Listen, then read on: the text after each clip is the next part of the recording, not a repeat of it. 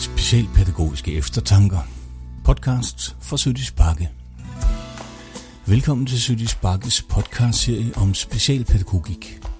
Sødis Bakke er Region Nordjyllands spor beskæftigelsestilbud til voksne med udviklingshæmning. Og vores podcast handler om de tanker, der ligger bag det pædagogiske arbejde. Både om kendte og brugbare metoder og tilgange, men også om de dilemmaer og faglige udfordringer, som vi kan møde i dette arbejde. I denne første serie på i alt fem afsnit vil vi se på fænomenet gentle teaching, og i denne podcast introducerer vi de overordnede tanker, som gentle teaching bygger på. Jeg hedder Niels Bonnerup, jeg er din vært her på Specialpædagogiske Eftertanker, podcast fra Sødis Bakke. Gentle teaching er blevet kaldt mange ting. En filosofi, en livsform, en morallærer, som beskriver, hvordan man bør engagere sig i de mennesker, man møder. Det er ikke en metode. En metode er en fremgangsmåde, hvor man systematisk gennemfører en velbeskrevet praksis med en forventning om at opnå en lige så velbeskrevet effekt. Det er ikke ærnet i gentle teaching. Gentle teaching handler snarere om en medmenneskelig grundindstilling til, hvordan vi er, når vi er sammen med andre.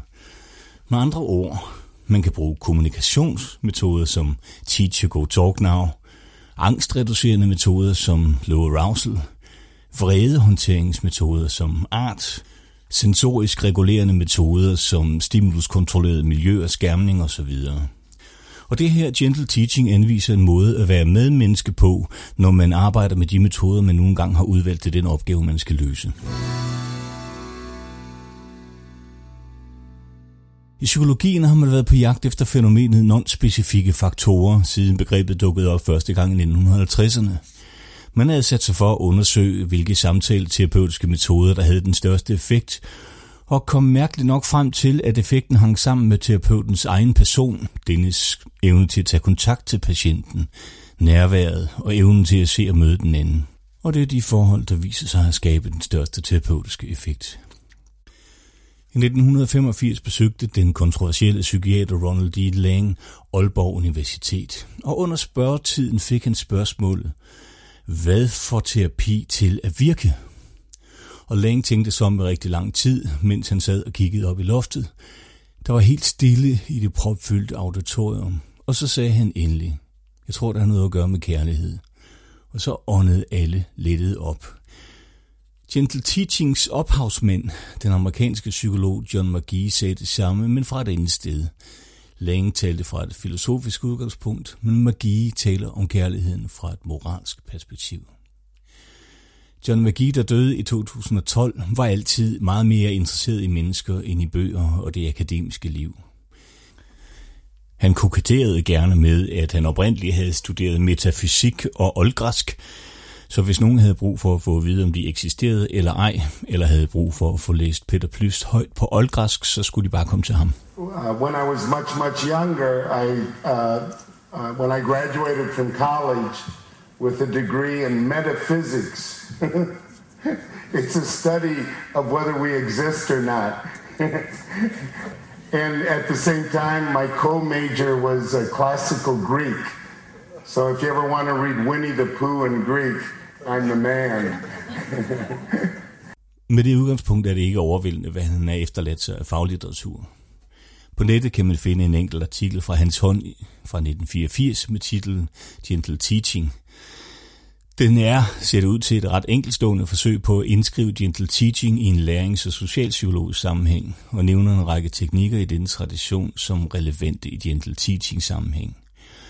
Men allerede i artiklens anden linje sætter han skabet på plads. Disse teknikker er meningsløse, hvis ikke de er drevet fra en human og frigørende position. Tanken om gentle teaching begyndte at opstå, da han som et ung menneske øh, arbejdede med gadebørn i Brasilien. And then I lived and uh, worked with, um, I went to Brazil because I saw a picture in a magazine and it said street child in Brazil. And that inspired me to spend the next many years uh, working with uh, street children in Brazil. And I, I, really, they actually worked with me. They would steal food for me. Uh, they would, uh, they, we were, we lived on a garbage dump, so it was uh, uh, there was no supermarket. and they would take care of me and watch over me. Um, one night, someone was nibbling on my ear in bed, I thought, and I lit a candle and it was a rat. so they gave me a cat to keep the rat up there and me down here. Uh, so anyway, I did that for many years, and I, I, really didn't realize that I was learning something. It was a very joyful experience in the midst of uh, hellish suffering, uh, but it was a joyful experience because when you have nothing, people have to be interdependent. And, and uh, coming from the United States, uh, I really didn't uh, experience uh, interdependence that much. Interdependence. Det betyder noget i omegnen af gensidig afhængighed. Gadebørnene var afhængige af magi. Magi var afhængig af gadebørnene. Og som man bemærker, at når man kommer fra en kultur som den amerikanske, som er opstået ud af en ekstrem individualisme, så kommer man ikke så nemt i situationer, hvor man oplever denne gensidige afhængighed. Gensidigheden er en helt grundlæggende pointe i Gentle Teaching, og det vender bunden i vejret på generelle forestillinger om professionel distance. Det er ikke helt ulig den danske filosof K.E. Løstrups tanke om en etisk fordring, at et menneske aldrig har med et andet menneske at gøre, uden at det holder noget af dets liv i sine hænder.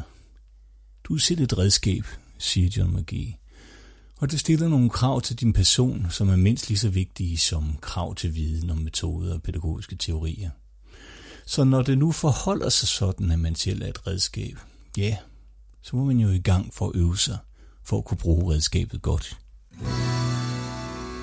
Et par år senere er John McGee tilbage i sin hjemstat Omaha, og øh, Omaha er i gang med at søsætte et af de første projekter for voksne med udviklingshæmning, og John McGee bliver director for netop dette projekt. And I wrote a, uh, I walked through and saw 90 people with intellectual disabilities. I think the only quality I had is I was innocent. Okay?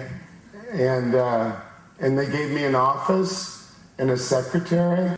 And I walked around and I saw all these 90 men and women with intellectual disabilities who had been in a horrible ugly place uh, most of their lives. And, uh, but they didn't surprise me. What surprised me was the staff.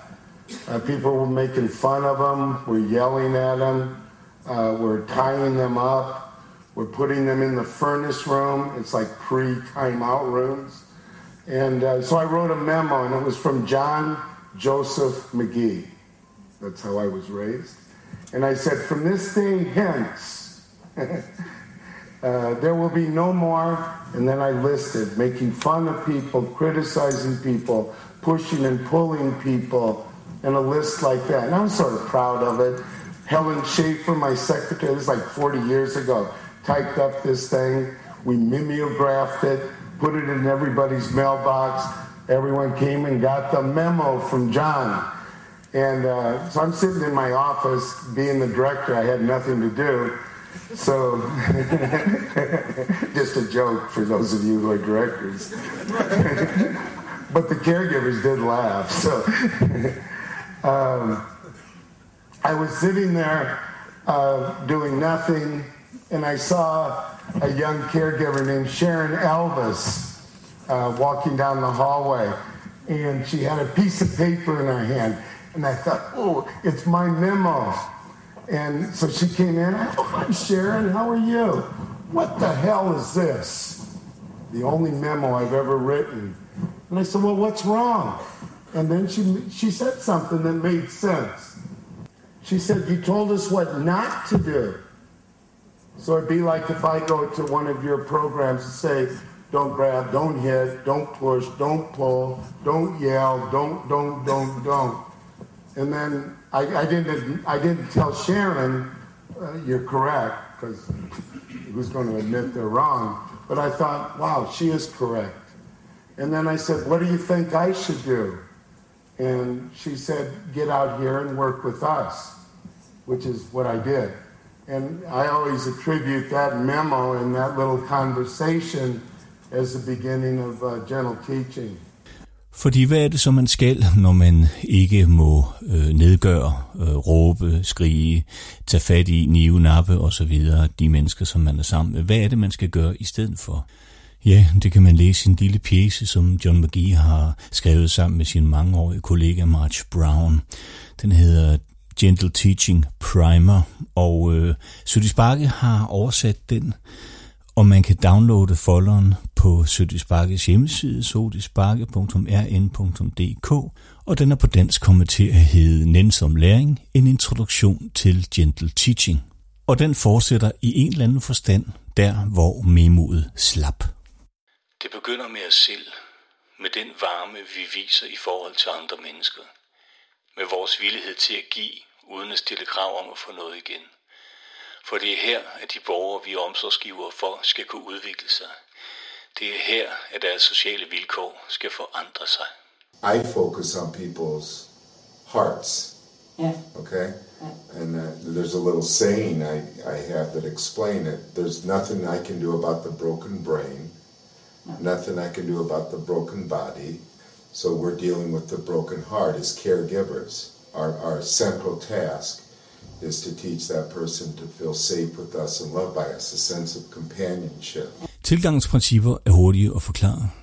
De bygger på, at et hvert menneske har brug for at føle sig sikker, at føle sig elsket og være engageret, og selv at føle sig som et kærligt og betydningsfuldt menneske. Disse fire elementer kaldes Gentle Teachings søjler. Opgaven er at hjælpe personen til selv at mærke sikkerheden, kærligheden, varmen og fællesskabet. Gentle Teaching har derfor fokus på hjertet, og undervisningsmetoden er sensning og refleksion. Den anerkender, at nogle mennesker har svært ved at skabe tillid til andre, og nemt ved at føle angst. Gentle Teachings hensigt er, at både de, der giver, og de, der modtager omsorg, skal lære om samhørighed. Gennem denne proces vil konflikter og aggressiv adfærd tone ud, og andre former for adfærd vil begynde at vise sig. Skriver altså John McGee i Nænsom Læring, en introduktion til Gentle Teaching, som kan downloades fra Sødis Bakkes hjemmeside. Som sagt er Gentle Teaching ikke en metode, men den har ikke desto mindre redskaber. Og det er dig selv, for at sige det kort. Det er først og fremmest din evne til at være nærværende. Det er måden, du bruger dine øjne, dine stemmer og dine hænder på. Når omsorgspersonen er sammen med beboeren, skal hun ikke tænke på alt muligt andet end at være til stede og nærværende. Og at være kærlig, når hun er i mødet med beboeren. Hun bringer sig selv i en stemning af fredelig, ikke aggressiv og total accept af den anden.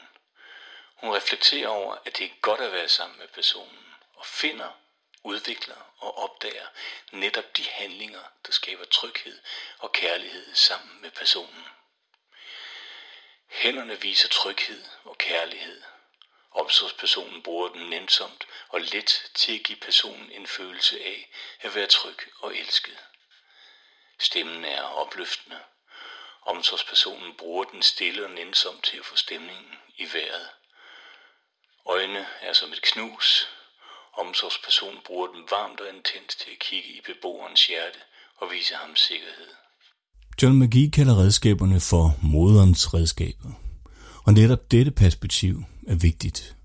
Der er mange elementer i Gentle Teaching, som bliver genkendelige, når man læser nogle af de teoretikere, der beskæftiger sig med tilknytning og moderskaber. For eksempel i det neuroaffektive paradigme med psykologer som Susan Hart, Peter Fonagy og ikke mindst den amerikanske psykiater Bruce Perry, der i sin forskning i tilknytning forstyrrelser konkluderer, at viden naturligvis er vigtig for vores samfund, men meget står og falder med, at vi kan skabe en kultur, som er menneskelig og moralsk. Som nævnt døde John McGee i 2012, et par dage inden hans 69. 20. års fødselsdag, og han efterlod sig en betydelig international bevægelse med repræsentation over hele kloden. Den gentle teaching bevægelse, han skabte, er jo ikke skrevet ned i noget større omfang, men indlejret i de mange tusind mennesker, som han har mødt. Så prognosen for, at gentle teaching fortsat og nogenlunde konsistent kan sprede sig fra mund til øre, er god. Men da magi jo ikke er her mere, bevæger man sig som Gentle Teaching tilhænger i et landskab, hvor der både er udvandede positioner, hvor alt kan være Gentle Teaching, men også et felt, hvor der hurtigt kan opstå sekteriske positioner, der definerer og tager ejerskab på, hvad der er rigtigt og forkert Gentle Teaching. Sødis Bakke, der som nævnt er Region Nordjyllands boaktivitetstilbud til voksne med udviklingshæmning, og som står bag denne podcast, tog tilgangen til sig for 10 år siden. John McGee har besøgt os ved flere lejligheder og både talt om og praktiseret med nogle af de mennesker, som bor her. Her på Sødis Bakke har Gentle Teaching mange forskellige funktioner. Den beskriver for det første et værdigrundlag for vores relationsbaserede pædagogiske arbejde – og den tilbyder den enkelte medarbejder en form for både faglig og personlig selvforståelse. Og den giver vores pædagogiske teams mulighed for at reflektere over meget komplekse problemstillinger, men på baggrund af Gentle Teachings enkle søjler og redskaber. I denne podcast får du mulighed for at høre eksempler på, hvordan man arbejder med Gentle Teaching på Sødis Bakke. På baggrund af en række fiktive cases diskuterer medarbejderne, hvordan man kan bruge de fire søjler, at være sikker, være elsket og være kærlig og være med i det daglige pædagogiske arbejde. Og for yderligere referencer vil vi foreslå, at man klikker ind på Gentle Teachings internationale bevægelses hjemmeside, gentleteaching.com, eller googler John McGee på YouTube og ser nogle af de mange klip, der efterhånden ligger herinde. I denne udsendelse har vi brugt to klip fra YouTube.